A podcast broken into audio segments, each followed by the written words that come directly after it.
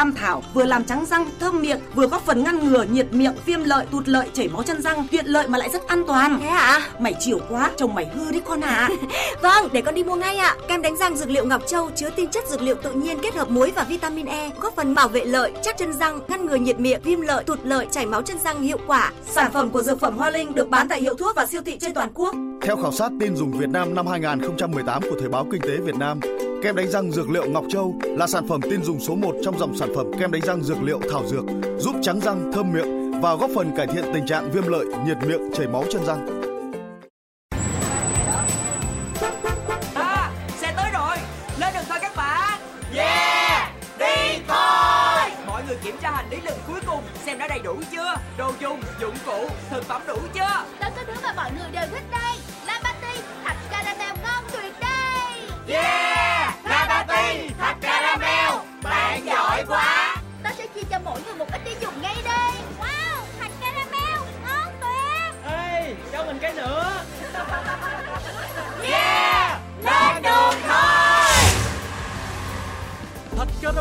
caramel hoàn toàn mới, được tạo ra từ tinh chất rau câu tự nhiên, vị trứng tươi và caramel thơm lừng đã xuất hiện. Thạch caramel Labati trải nghiệm vị ngon hấp dẫn, hoàn toàn mới lạ. Labati, thạch caramel hoàn toàn mới, năng lượng cho cuộc vui bất tận. Sản phẩm có bán tại các đại lý trên toàn quốc. Chi tiết xin xem tại www.thạchlonghai.com.vn.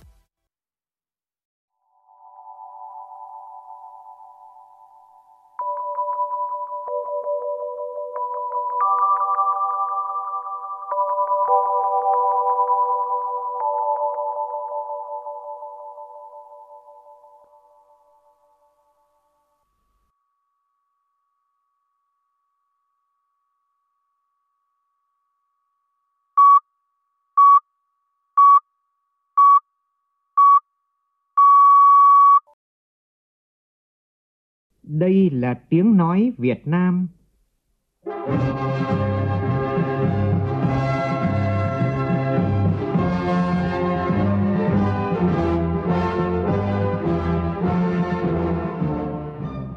là tiếng nói Việt Nam, phát thanh từ Hà Nội, thủ đô nước Cộng hòa xã hội chủ nghĩa Việt Nam.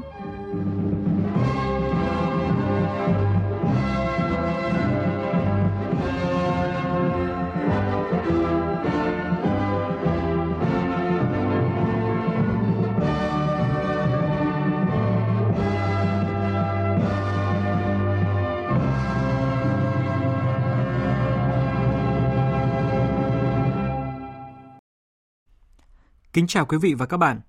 Mời quý vị nghe chương trình Thời sự sáng của Đài Tiếng Nói Việt Nam. Hôm nay là thứ Sáu ngày 25 tháng 10, tức ngày 27 tháng 9 năm kỷ hợi. Chương trình có những nội dung chính sau đây.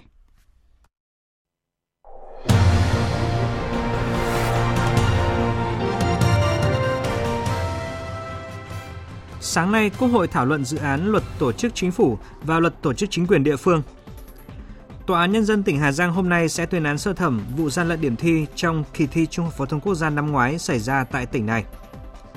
Nhiều sai phạm tại dự án cụm dịch vụ ga cáp treo và thủy cung Hòn Ngưu đang gây bức xúc dư luận Bà Rịa Vũng Tàu thời gian gần đây. Trong phần tin quốc tế, Thủ tướng Anh đề nghị Quốc hội tổng tuyển cử sớm nếu muốn trì hoãn Brexit. Hội nghị thượng đỉnh Nga châu Phi kết thúc mở ra trang mới trong quan hệ của Nga với các nước châu Phi – cũng trong chương trình sáng nay, biên tập viên Đài tiếng nói Việt Nam có bình luận nhan đề vẫn báo động đỏ về văn hóa giao thông.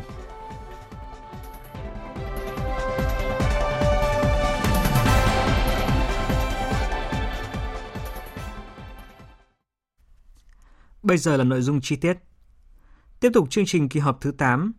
Sáng nay, Dự kiến Quốc hội thảo luận tại hội trường về một số nội dung còn ý kiến khác nhau của dự án luật sửa đổi bổ sung một số điều của luật tổ chức chính phủ và luật tổ chức chính quyền địa phương. Tin của phóng viên Văn Hải. Hai dự án luật này từng được các đại biểu Quốc hội thảo luận cho ý kiến tại kỳ họp thứ 7 trước đó và tại phiên họp thứ 35 của Ủy ban Thường vụ Quốc hội trên quan điểm xây dựng một chính phủ sáng tạo, năng động, tinh gọn tổ chức bộ máy và đảm bảo hiệu lực hiệu quả hoạt động của chính phủ cũng như chính quyền địa phương đồng thời thống nhất một số vấn đề tiếp tục xin ý kiến các đại biểu Quốc hội tại kỳ họp lần này. Đối với luật sửa đổi bổ sung luật tổ chức chính phủ, tập trung thảo luận về bổ sung quy định khung số lượng cơ quan chuyên môn thuộc Ủy ban nhân dân cấp tỉnh, cấp huyện và tiêu chí thành lập các tổ chức hành chính, quy định số lượng biên chế tối thiểu, số lượng lãnh đạo cấp phó tối đa của người đứng đầu tổ chức hành chính, đơn vị sự nghiệp công lập. Đối với luật tổ chức chính quyền địa phương, cho ý kiến về việc phân quyền, phân cấp, ủy quyền. Mô hình tổ chức chính quyền địa phương, số lượng phó chủ tịch hội đồng nhân dân cấp tỉnh, phó trưởng ban chuyên trách của hội đồng nhân dân cấp tỉnh và phó chủ tịch ủy ban nhân dân cấp xã loại 2, cũng như bộ máy giúp việc của chính quyền địa phương. Trước phiên thảo luận sáng nay, một số đại biểu Quốc hội cho rằng cần quy định rõ về phân cấp, trao quyền và cơ chế kiểm tra giám sát trong bộ máy chính quyền. Đồng thời, việc sửa đổi phải đảm bảo giải quyết vấn đề tinh giản biên chế, tinh gọn bộ máy. Ghi nhận của nhóm phóng viên Phương Thoa và Nguyên Nhung. Đại biểu Đặng Ngọc Nghĩa, đoàn Thừa Thiên Huế cho rằng cần phân định rõ ràng hơn chức năng nhiệm vụ của mỗi cơ quan trong tổ chức chính quyền địa phương để hoạt động hiệu lực, hiệu quả. Bên cạnh đó, nếu sát nhập các văn phòng nên để văn phòng Ủy ban Nhân dân tách riêng, sát nhập văn phòng Quốc hội và văn phòng Hội đồng Nhân dân cấp tỉnh, thành phố nhập làm một để hoạt động thống nhất và hợp lý. Nên là văn phòng ủy ban nhân dân là riêng và văn phòng hội đồng văn phòng quốc hội thì nhập là một. Hai cái văn phòng này là phải hoạt động có tính chất độc lập. Một bên là cơ quan hành pháp, một bên là cơ quan giám sát. Nếu mà hoạt động chung thì khi ai là làm tránh văn phòng? Mà mà chúng ta thường thường là tránh văn phòng là điều hành tất cả. Thế thì có những cái như hoạt động hội đồng nhân dân hoặc hội đồng quốc hội muốn làm việc A, việc B, nhưng mà ông tránh văn phòng là người của ủy ban chẳng hạn, và thì nó sẽ ảnh hưởng. Hoặc là vấn đề về xe cộ, phương tiện, rồi các cái hoạt động của đại biểu nó mang cái tính chất nó độc lập tương đối mà chúng ta không không không chủ động được. Về phân quyền phân cấp, theo đại biểu Hoàng Đức Thắng, đoàn Quảng Trị, thực tế việc phân cấp trao quyền trong bộ máy chính quyền đã được triển khai thời gian qua, tuy nhiên chưa đạt hiệu quả như mong muốn. Cấp trên chưa thực sự mạnh dạn trao quyền cho cấp dưới. Bên cạnh đó, vẫn còn có tình trạng làm thay cho người cấp dưới, tạo ra tâm lý ỉ lại. Khi có vấn đề thì đã có cấp trên chịu trách nhiệm, đại biểu Hoàng Đức Thắng đề xuất. Tôi cho rằng cái việc phân cấp giao quyền là phải tiếp tục đẩy mạnh. Tuy nhiên cái giao quyền như thế nào nhưng phải có cơ chế để kiểm tra, kiểm tra, kiểm soát và giám sát nó và kiểm tra, kiểm soát được quyền lực khi cấp trên đã giao cho cấp dưới. Thì đây chính là cái mấu chốt mà cần phải được thiết kế, được à, quy định rất là rõ trong các cái quy phạm của cái, cái luật lần này. Xin được chuyển sang các tin đáng chú ý khác. Hôm qua, Ban Thường vụ tỉnh ủy Bà Rịa Vũng Tàu tổ chức cuộc họp nghe các sở ngành báo cáo các nội dung liên quan đến dự án cụm dịch vụ ga cáp treo và thủy cung Hòn Ngưu đang gây bức xúc dư luận thời gian gần đây. Ngành chức năng tỉnh Bà Rịa Vũng Tàu xác định khi triển khai, dự án này có nhiều sai phạm. Lưu Sơn, phóng viên thường trú Đài tiếng nói Việt Nam tại thành phố Hồ Chí Minh phản ánh. Nói về tình trạng pháp lý của dự án, ông Mai Trung Hưng, Phó Giám đốc Sở Xây dựng tỉnh Bà Rịa Vũng Tàu cho biết, rất nhiều công trình hạng mục của dự án chưa có giấy phép, trong đó việc san lấp hai khu đất xây dựng biệt thự trên núi lớn chưa có giấy phép. Cho cái cái dự án này là các cái hạng mục hiện nay là rất nhiều cái công trình là không có giấy phép. Chỉ là cái phần đất đai là nó chưa hợp pháp đâu. Thế nhưng mà rõ ràng là có rất nhiều cái vấn đề trước đó để lại cho nên bây giờ người ta cái dư luận này người ta rất là bức xúc và đặc biệt là người ta đặt cái câu hỏi là liệu chủ đầu tư san ra đấy rồi có xây không, có tiền mà xây không, ảnh hưởng đến cái môi trường. Về lĩnh vực đất đai, ông Lê Ngọc Linh, Giám đốc Sở Tài nguyên Môi trường tỉnh Bà Rịa Vũng Tàu cho biết, tỉnh đã cho doanh nghiệp thuê 16,7 hecta đất để làm dự án, trong đó có gần 12 hecta chưa được cấp giấy tờ. Cụm dịch vụ ga cáp treo và thủy cung Hòn Ngu có 10 dự án thành phần, thì đa số đều chậm triển khai. Phần nhà ga cáp treo đang hoạt động là diện tích lấn chiếm, vi phạm pháp luật. Theo ông Nguyễn Hồng Lĩnh, Bí thư tỉnh ủy Bà Rịa Vũng Tàu, cần giải quyết bài toán quy hoạch, thủ tục đất đai, đánh giá tác động môi trường. Lấn biển thì phải xem xét ảnh hưởng đến dòng chảy, có giải pháp thi công không làm ảnh hưởng đến môi trường biển.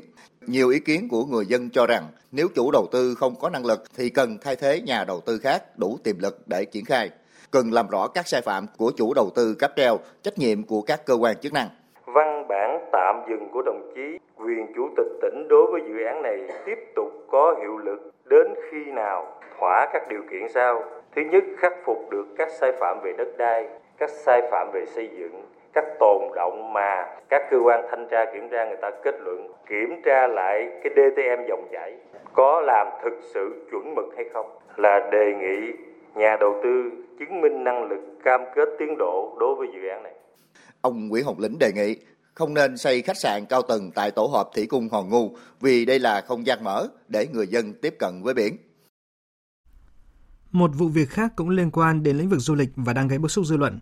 Đó là dự án khu du lịch văn hóa tâm linh Lũng Cú trên diện tích quy hoạch 75 ha đang được triển khai tại xã Lũng Cú, huyện Đồng Văn, tỉnh Hà Giang. Dự án này gồm có 4 hạng mục: khu tâm linh, khu du lịch văn hóa và nghỉ dưỡng, khu cột cờ, khu đặt à, đại tượng Phật. Tin chi tiết cho biết. Dự án này được Ủy ban nhân dân tỉnh Hà Giang cấp phép đầu năm 2016. Đến tháng 11 năm 2018, Bộ Tài nguyên và Môi trường mới có quyết định phê duyệt báo cáo đánh giá tác động môi trường của dự án. Tuy nhiên, dự án bắt đầu triển khai từ trước đó. Công trình này hiện đang được thi công hoàn thiện các hạng mục và đoạn đường xuyên cánh đồng lúa dẫn vào khu du lịch. Thời gian gần đây dư luận xôn xao về dự án này sẽ phá vỡ cảnh quan. Ngay sau đó, Bộ Văn hóa Thể thao và Du lịch công bố từng đưa ra cảnh báo yêu cầu bảo vệ nguyên trạng nhiều hạng mục ở di tích cột cờ Lũng Cú. Đáng chú ý, trong văn bản gửi Ủy ban nhân dân tỉnh Hà Giang, Bộ Văn hóa Thể thao và Du lịch yêu cầu chủ đầu tư cần bám sát quy hoạch tổng thể phát triển du lịch khu du lịch quốc gia cao nguyên đá Đồng Văn và quy hoạch xây dựng công viên địa chất toàn cầu để tính toán giảm quy mô xây dựng các công trình, đảm bảo bảo vệ hệ sinh thái trên núi đá vôi và cảnh quan môi trường tự nhiên. Hôm qua, đại diện Ban Quản lý Đường sắt Đô thị Thành phố Hồ Chí Minh cho biết, Ủy ban nhân dân thành phố vừa nhận được văn bản nêu ý kiến thẩm định của Bộ Kế hoạch Đầu tư về nguồn vốn và khả năng cân đối vốn cho hai dự án đường sắt đô thị số 1, tuyến metro Bến Thành Suối Tiên và số 2, tuyến Bến Thành Tham Lương tại Thành phố Hồ Chí Minh.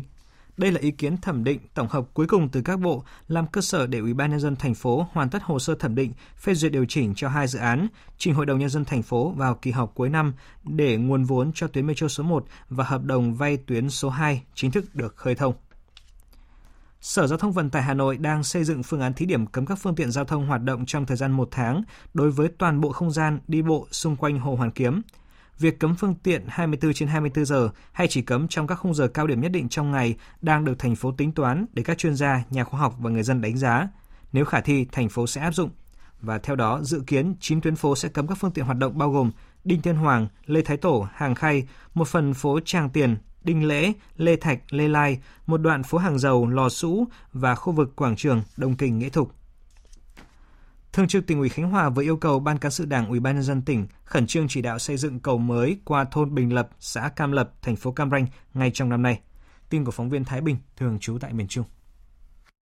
Do ảnh hưởng của bão số 8 và số 9 cuối năm ngoái, cầu nước ngọt qua thôn Bình Lập, xã Cam Lập, thành phố Cam Ranh bị sập hoàn toàn. Trong khi chờ tỉnh xem xét hỗ trợ kinh phí để xây dựng cầu mới, Ủy ban nhân dân thành phố Cam Ranh bố trí kinh phí địa phương để xây dựng đường và cầu tạm nối hai thôn nước ngọt và Bình Lập để phục vụ nhu cầu đi lại của nhân dân. Tuy nhiên, do mưa lớn kéo dài ngày 20 tháng 10 vừa qua, cây cầu tạm đã bị gãy đoạn giữa, chia cắt hoàn toàn giao thông giữa thôn Bình Lập với các địa bàn khác.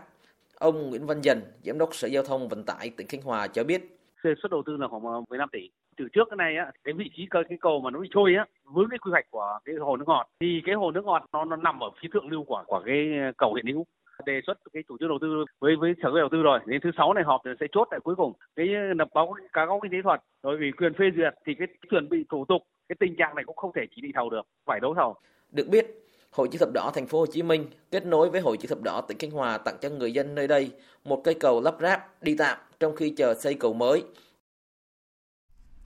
Hôm nay, Tòa án Nhân dân tỉnh Hà Giang sẽ tuyên án sơ thẩm vụ gian lận điểm thi trong kỳ thi Trung học phổ thông quốc gia năm ngoái xảy ra tại tỉnh này. Trước đó, trong phiên tòa ngày 18 tháng 10, đại diện Viện Kiểm sát đề nghị bị cáo Nguyễn Thanh Hoài mức án từ 8 đến 9 năm tù, Vũ Trọng Lương từ 7 đến 8 năm tù, các bị cáo Triệu Thị Chính và Lê Thị Dung từ 2 năm cho đến 2 năm rưỡi. Riêng bị cáo Phạm Văn Khuông bị đề nghị mức án là 1 năm rưỡi tù nhưng cho hưởng án treo.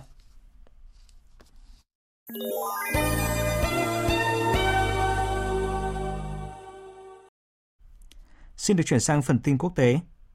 Thủ tướng Anh Boris Johnson vừa kêu gọi các đảng đối lập đồng ý tổ chức tổng tuyển cử sớm vào ngày 12 tháng 12 tới nhằm phá vỡ thế bế tắc hiện nay trong tiến trình Brexit. Phóng viên Quang Dũng, thường trú Đại tiếng nói Việt Nam tại khu vực Tây Âu, đưa tin. Lời kêu gọi tổng tuyển cử sớm vào ngày 12 tháng 12 năm 2019 được Thủ tướng Anh Boris Johnson đồng thời đưa ra trên truyền thông Anh, lẫn trong bức thư mà ông gửi đến thủ lĩnh công đảng đối lập Jeremy Corbyn. Theo ông Boris Johnson, đây là cách duy nhất để phá vỡ thế bế tắc của tiến trình ra khỏi Liên minh châu Âu và đưa nước Anh tiến lên phía trước nếu không muốn bị mắc kẹt lại trong một lần gia hạn dài nữa về Brexit. Chúng ta đã có hơn 3 năm rưỡi để bàn về Brexit. Uh, Vì vậy, nếu Hạ viện muốn có thêm thời gian thì họ sẽ có, với điều kiện là tất cả phải đồng ý tiến tới một cuộc tổng tuyển cử vào ngày 12 tháng 12 tới. Lý do tôi chọn ngày đó là nếu vì chờ đợi lâu hơn thì người dân Anh sẽ không còn tin là Hạ viện có thể làm được điều gì đó. Họ đã mất 3 năm rưỡi mà không thực thi được Brexit. Vì thế, hãy bầu cử và ra khỏi EU. Theo kế hoạch, chính phủ Anh sẽ chính thức đưa yêu cầu tổng tuyển cử vào ngày 12 tháng 12 năm 2019 ra bỏ phiếu tại Hạ viện Anh vào ngày thứ Hai 28 tháng 10. Hiện tại, trong số các đảng đối lập tại Anh, Đảng Dân Chủ Tự Do theo đường lối thân châu Âu đã lên tiếng phản đối tổng tuyển cử. Khả năng tổng tuyển cử tại Anh có diễn ra hay không giờ đây phụ thuộc hoàn toàn vào công đảng. Sau hai ngày diễn ra tại thành phố Sochi của Nga, hôm qua, Hội nghị Thượng đỉnh Nga-Châu Phi đã kết thúc tốt đẹp. Hội nghị đã đưa ra tuyên bố chung về các hướng hợp tác giữa Nga và các nước châu Phi. Anh Tú, phóng viên Đài tiếng nói Việt Nam thường trú tại Liên bang Nga, đưa tin. Phát biểu tại cuộc họp báo về kết quả hội nghị thượng đỉnh Nga châu Phi với sự đồng chủ trì của Tổng thống Ai Cập, Tổng thống Nga Putin tuyên bố sự kiện mở ra trang mới trong quan hệ Nga châu Phi. Hội nghị thượng đỉnh được mở màn bằng diễn đàn kinh tế, kết quả là nhiều hợp đồng đa phương và song phương được ký kết cả ở cấp cao, nhiều cấp khác, chính yếu nhất là cấp độ kinh doanh. Nhà lãnh đạo Nga nhấn mạnh rằng kết quả của hội nghị được thể hiện trong tuyên bố chung, trong đó đặt ra các mục tiêu và nhiệm vụ về tiếp tục phát triển hợp tác giữa Nga và châu Phi trong tất cả các lĩnh vực chính trị, an ninh, kinh tế, khoa học kỹ thuật, văn hóa nhân đạo. Để tạo tính hệ thống thường xuyên cho hợp tác giữa các quốc gia, theo đề nghị của phía các nước châu Phi, tại hội nghị thượng đỉnh đã thông qua quyết định về thành lập cơ chế đối thoại mới, diễn đàn đối tác Nga-châu Phi. Tổng thống Putin nêu rõ. Cứ 3 năm một lần, các cuộc họp thượng đỉnh sẽ được tổ chức luân phiên ở đất nước chúng tôi và ở một trong những nước châu Phi. Điều này đề cập đến các cuộc tham vấn hàng năm của người đứng đầu các cơ quan đối ngoại của Nga và bộ ba quốc gia châu Phi, chủ tịch hiện tại, tương lai và trước đây của Liên minh châu Phi. Phó Tổng thống Mỹ Mike Pence hôm qua đã bác bỏ quan điểm cho rằng Mỹ đang tìm cách tách rời Trung Quốc, dù thừa nhận rất nhiều thách thức mà Washington phải đối mặt trong mối quan hệ Mỹ-Trung.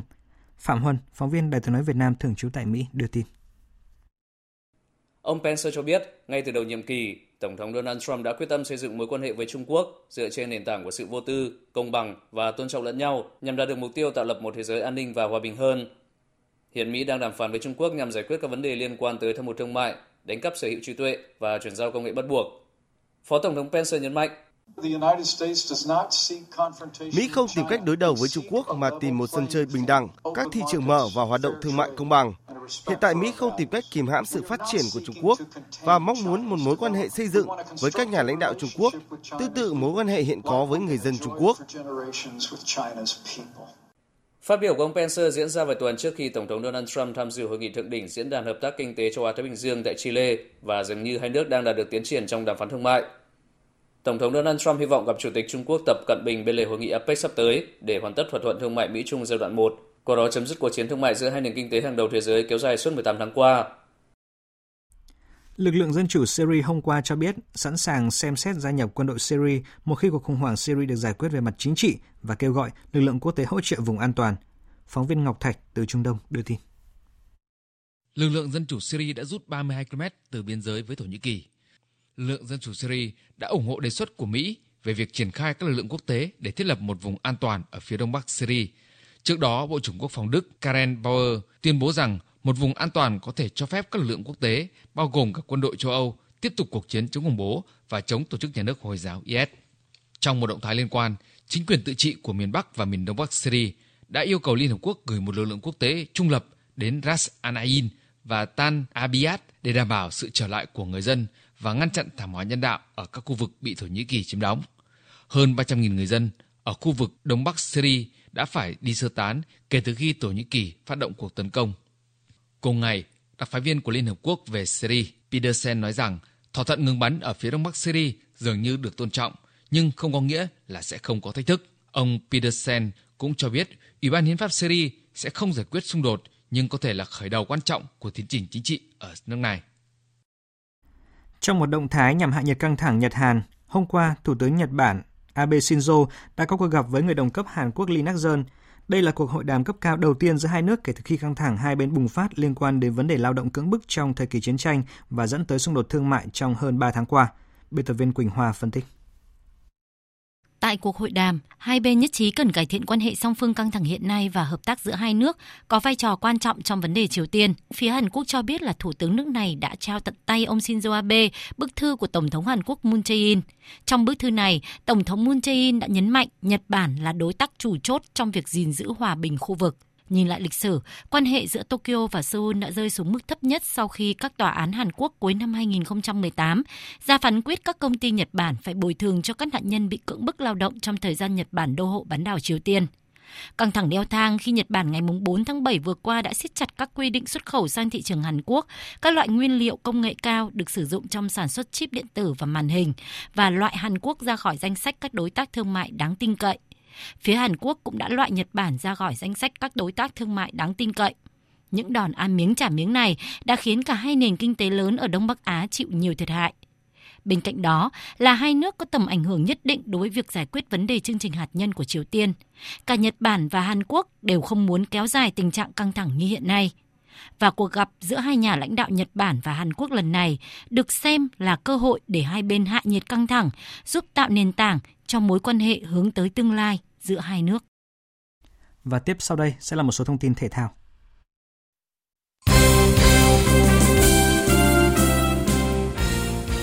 Liên đoàn bóng đá thế giới vừa công bố bảng xếp hạng tháng 10 năm nay. Theo đó, đội tuyển Việt Nam đã tăng 2 bậc để trở lại vị trí số 97 thế giới, hạng 15 châu Á và tiếp tục nắm giữ vị trí số 1 tại Đông Nam Á. Đêm qua và dạng sáng nay, vòng bảng Europa League tiếp tục diễn ra 24 trận đấu và Manchester United đương nhiên là cái tên nhận được nhiều sự quan tâm nhất. Và kết quả rằng là Manchester United đã giành chiến thắng 1-0 trước Partizan và đây là thắng lợi đầu tiên của Manchester United trên sân khách sau 7 tháng. Và ở trận đấu còn lại của bảng L thì AZ Alma đã giành chiến thắng đậm 6-0 trước đội bóng cuối cùng của bảng đó là FC Astana.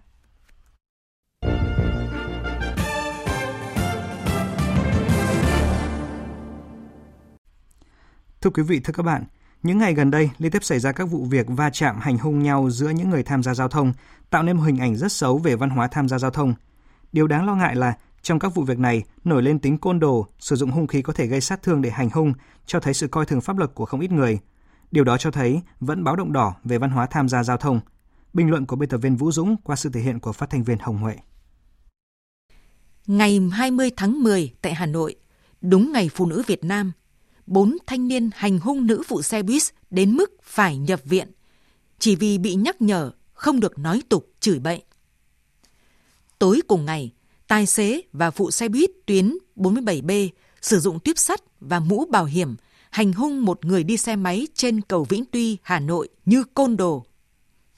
Trước đó tại Hà Nội, một người đàn ông đi xe SH đã nhổ nước bọt vào người cô gái đi ngược chiều vì chưa chịu nhường đường. Sự việc tương tự ở thành phố Hồ Chí Minh cuối tháng 9, lái xe buýt tại thành phố Hồ Chí Minh nhổ nước bọt vào người đi đường kèm theo lời lẽ thách thức dù lái xe này đi không đúng luật. Đầu tháng 10, tài xế xe buýt đâm tài xế Grabbuy do va chạm giao thông. Những hình ảnh xấu xí gây bức xúc dư luận này liên tiếp xảy ra trong hơn một tháng qua ở Hà Nội và thành phố Hồ Chí Minh. Đáng lên án ở chỗ, nhiều người tham gia giao thông chỉ vì va chạm nhỏ mà sẵn sàng có hành vi côn đồ, dùng hung khí như tuyếp sắt, dao để đâm người khác. Nhẹ hơn là thượng cẳng chân, hạ cẳng tay, không thì chửi bới, nhổ nước bọt. Đáng lo ngại ở chỗ, thống kê gần đây cho thấy, trong các nguyên nhân dẫn đến tai nạn giao thông, thì thiếu văn hóa giao thông, ý thức kém chiếm tới 90% có thể điểm ra các hình ảnh xấu xí của văn hóa tham gia giao thông như lấn làn, đi lên vỉa hè, vượt đèn đỏ, đi ngược chiều, phóng nhanh, vượt ẩu, không đội mũ bảo hiểm, vừa đi vừa nghe điện thoại, lái xe bằng chân, cho trẻ em lái ô tô và xe máy, uống rượu bia, sử dụng chất kích thích. Bấy nhiêu đó đủ cho thấy văn hóa tham gia giao thông thực sự vẫn trong tình trạng báo động đỏ. Dư luận đồng tình việc cơ quan chức năng đang khởi tố một số vụ án, một số đối tượng côn đồ hành hung người khác gây thương tích sau khi va chạm trên đường. Dư luận cũng đồng tình việc một số doanh nghiệp sa thải nhân viên có hành vi xấu này. Nhưng xử lý như vậy mới chỉ là phần ngọn trong xây dựng văn hóa giao thông. Phải chăng xây dựng văn hóa đẹp khi tham gia giao thông có khó đến như vậy? Câu trả lời là không khó nếu mỗi người tham gia giao thông đều có ý thức học, hiểu, tuân thủ luật giao thông và đặc biệt là có hành vi ứng xử thực sự có văn hóa. Một cây làm chẳng nên non, ba cây trụm lại nên hòn núi cao. Câu tục ngữ cũng rất đúng trong việc xây dựng văn hóa tham gia giao thông. Với 90% tai nạn giao thông do ý thức kém khi tham gia giao thông gây ra, thì chỉ cần mỗi cá nhân tuân thủ luật giao thông, không có những hành vi ứng xử thiếu văn hóa, sẽ giảm đi 90% số vụ tai nạn. Sẽ không có hàng chục nghìn người chết mỗi năm. Sẽ không có hàng nghìn người thương tật trở thành gánh nặng cho gia đình và xã hội. Sẽ không có những cảnh đời mất cha, mất con, mất vợ, mất chồng. Một xã hội văn minh là xã hội mà mọi người dân đều tuân thủ luật pháp. Một xã hội giàu tính nhân văn là xã hội mà con người ứng xử với nhau đầy tình người. Vì vậy, đối nghịch với những hành vi đáng buồn vừa nêu, thì những ngày này các trang mạng xã hội đang lan truyền một câu chuyện đẹp. Đó là chuyện anh Lê Quang Khải, là lái xe của một công ty đã tìm người lái xe mà trước đó điều khiển xe có va chạm với xe của anh để trả lại tiền đền bù sửa xe còn thừa. Trên các trang mạng ngay lập tức chia sẻ, lan tỏa hành động đẹp này rất nhanh, bởi dù hai xe ô tô va chạm phải đền bù thiệt hại, nhưng hai lái xe đã giải quyết có trật tự, có lý lẽ và rất nhân văn. Nhắc lại câu chuyện như thế để thấy rằng tuân thủ các quy định về giao thông chỉ là điều kiện cần của việc hình thành văn hóa giao thông. Còn điều kiện đủ phải là những hành vi ứng xử nhân văn, có tình người như câu chuyện vừa nêu.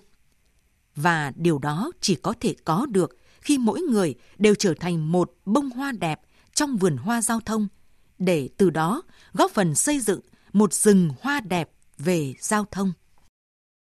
Quý thính giả vừa nghe bài bình luận với nhan đề Vẫn báo động đỏ về văn hóa tham gia giao thông.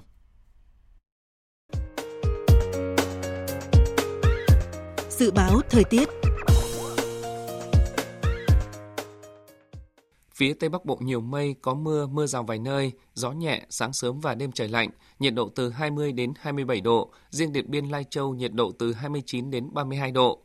Phía Đông Bắc Bộ nhiều mây, có mưa vài nơi, riêng khu vực đồng bằng đêm có mưa rải rác, gió Đông Bắc cấp 2, cấp 3, sáng và đêm trời lạnh, vùng núi có nơi trời rét, nhiệt độ từ 20 đến 26 độ.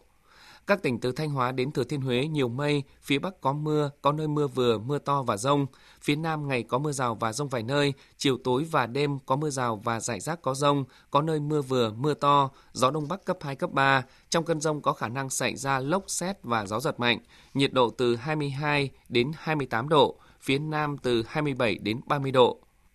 Các tỉnh ven biển từ Đà Nẵng đến Bình Thuận có mây, ngày nắng, chiều tối và đêm có mưa rào và rông vài nơi. Phía Bắc có mưa rào và rông rải rác, có nơi mưa vừa, mưa to, gió Đông Bắc cấp 2, cấp 3, nhiệt độ từ 23 đến 33 độ. Tây Nguyên có mây, ngày nắng, chiều tối và đêm có mưa rào và rông vài nơi. Gió Đông Bắc đến Đông cấp 2, cấp 3, nhiệt độ từ 19 đến 32 độ.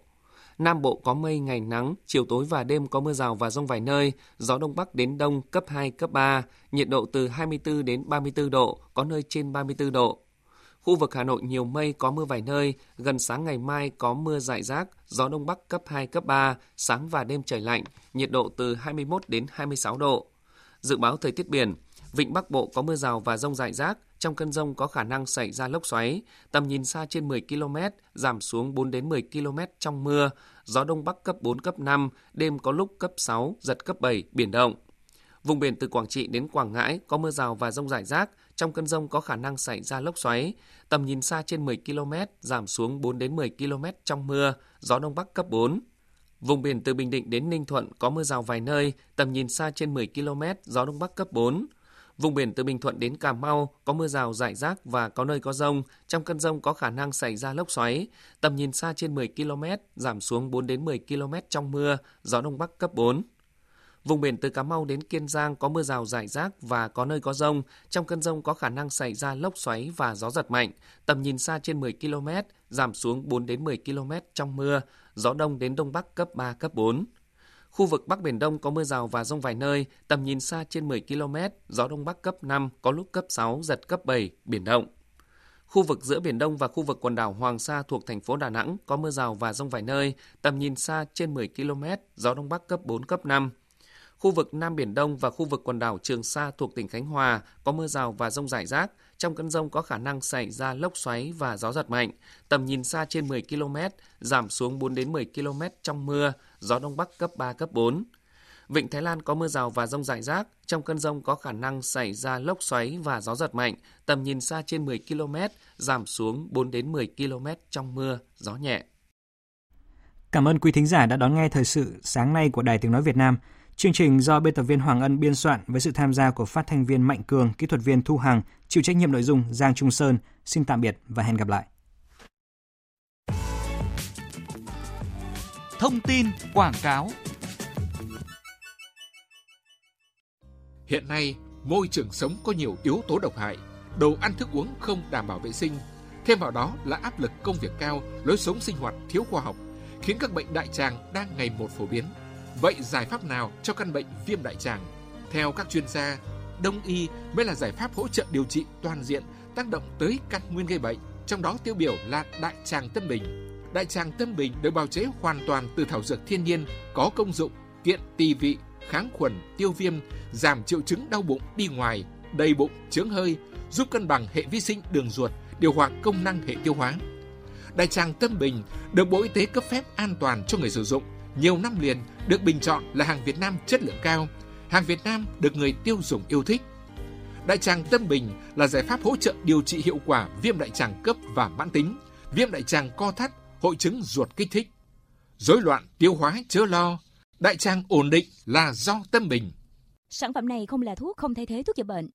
Sản phẩm này không phải là thuốc, không có tác dụng thay thế thuốc chữa bệnh. Chị Năm, phơi thuốc nam chi vậy? Tôi bị mờ mắt tê, bị chân tay do biến chứng tiểu đường, uống thuốc nam điều trị thêm. Đi mua liền Boni Diabet, đường huyết cao cũng hạ xuống ngay. Boni Diabet à? Dạ, Boni Diabet hỗ trợ điều trị biến chứng tiểu đường trên tim, gan, thận, mắt, thần kinh rất tốt. Vậy tôi đi mua uống gai Boni Diabet hết lo tiểu đường.